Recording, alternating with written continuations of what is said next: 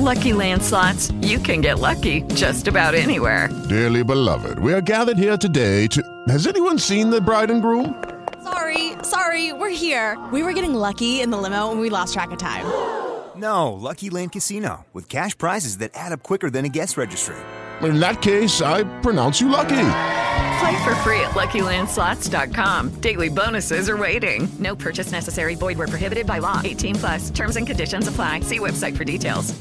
Judy was boring. Hello. Then Judy discovered ChumbaCasino.com. It's my little escape. Now Judy's the life of the party. Oh, baby, Mama's bringing home the bacon. Whoa, take it easy, Judy. The Chumba life is for everybody. So go to ChumbaCasino.com and play over 100 casino style games. Join today and play for free for your chance to redeem some serious prizes.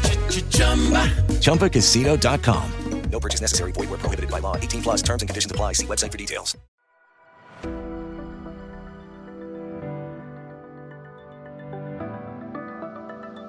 Buonasera a tutti i lettori di VG.it, io sono Nicola Seppone e queste sono le 5 notizie savonesi della settimana da non perdere.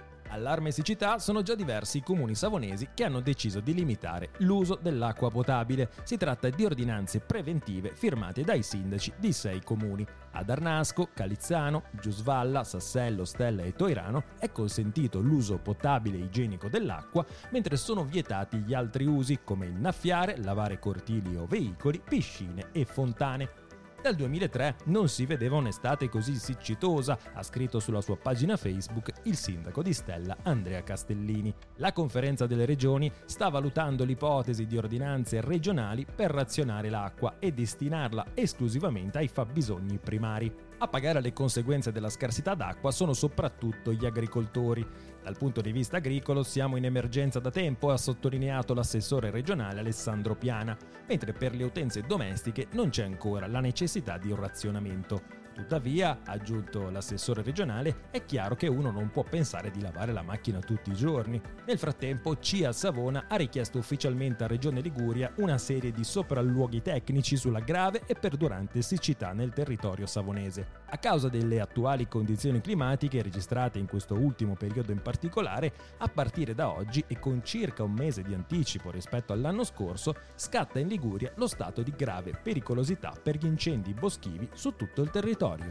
Un saluto da Paola Gavarone. Sarà attiva dal 1 luglio all'ospedale Santa Corona di Pietra Ligure, sede del DEA di secondo livello, una struttura complessa di anestesia e rianimazione a conduzione universitaria guidata dal professor Nicolò Patroniti.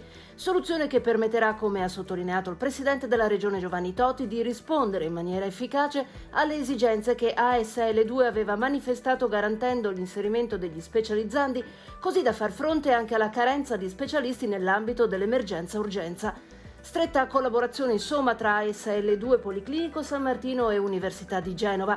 L'unione fa la forza, ha sottolineato soddisfatto il direttore generale del San Martino Salvatore Giuffrida. Un traguardo raggiunto in tempi relativamente brevi, ha aggiunto il rettore Federico Delfino, mentre il direttore generale dell'ASL2 Marco Damonte Prioli ha ribadito che si tratta di un risultato frutto del lavoro di questi mesi, una sinergia che consentirà all'ASL2 di avere nuove risorse nel campo dell'anestesia e rianimazione, risolvendo il problema della carenza di organico con positive ricadute anche in relazione agli interventi chirurgici e offrendo l'opportunità di sviluppare gli aspetti di ricerca scientifica con l'auspicio che questi giovani che si specializzeranno in ASL2 decidano di rimanervi per svolgere la propria attività professionale. Buonasera da Giulia Magnaldi. Entro la prima settimana di luglio sarà riparato il ponte mobile della Darsena di Savona, lo ha comunicato il 23 giugno Autorità Portuale. Il guasto all'infrastruttura risale a fine maggio, durante questo periodo è stato interdetto il passaggio ai pedoni ed è stato garantito invece l'accesso dei natanti da diporto, della pesca professionale e delle altre attività nautiche presenti nella vecchia Darsena. Sarà una sistemazione provvisoria in attesa del ripristino definitivo in autunno. In più occasioni sia i residenti che i commercianti hanno sottolineato la necessità di intervenire con urgenza.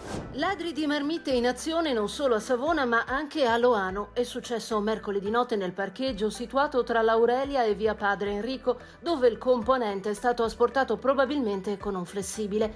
Anche un'altra auto è stata danneggiata. Il fatto è stato denunciato ai carabinieri e si ricollega all'analogo episodio anche se pare siano erano già diversi nella nostra provincia e in altri luoghi in Italia, accaduto proprio sabato scorso a Savona, dove i ladri di marmite avevano colpito con furti ai danni di vetture nel parcheggio pubblico incustodito sotto il Priamar.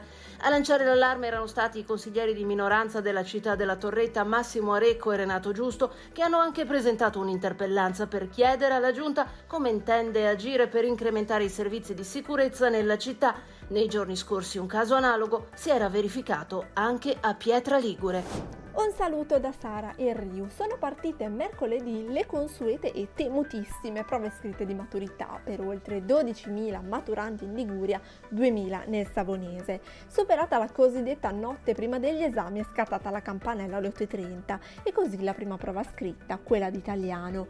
Tra le tracce la via ferrata di Pascoli, Verga, ma anche un testo di Liliana Segre, una sul tema dell'iperconnessione, la comprensione e l'analisi di un brano tratto da Musicofilia di Oliver Sacks infine la pandemia con l'analisi di un testo di Ferraioli. Il giorno dopo la seconda prova diversa da un istituto. Lunedì invece prenderanno via gli orali. Novità della maturità di quest'anno, l'eliminazione dell'obbligo delle mascherine, anche se restano raccomandate. Come di consueto, ivg.it è andato a respirare l'area che tirava fuori dagli istituti. Abbiamo trovato ragazzi molto emozionati ma anche speranzosi. Spero sia andata bene, le tracce sono state più facili di quello che pensavo, ha commentato Sara Paparusso del liceo Chiabrera di Savona. All'uscita anche una mamma commossa, si torna indietro di 30 anni, ha espresso.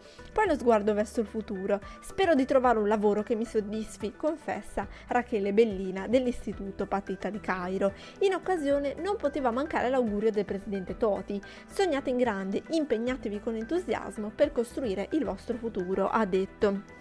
E ci lasciamo con una buona notizia, il viaggio di tre savonesi nel cuore dell'Africa per educare alla pace oggi e ricostruire un futuro domani. Una bella impresa quella di Eleonora e Giulia Bertolotto, figlie di Marco, ex responsabile della terapia del dolore dell'ASL2, da poco andato in pensione che insieme a Matteo Martini si sono recate nel Sud Sudan per la Fondazione Cesar per ridare speranza alle persone che non hanno nulla e costruire un futuro.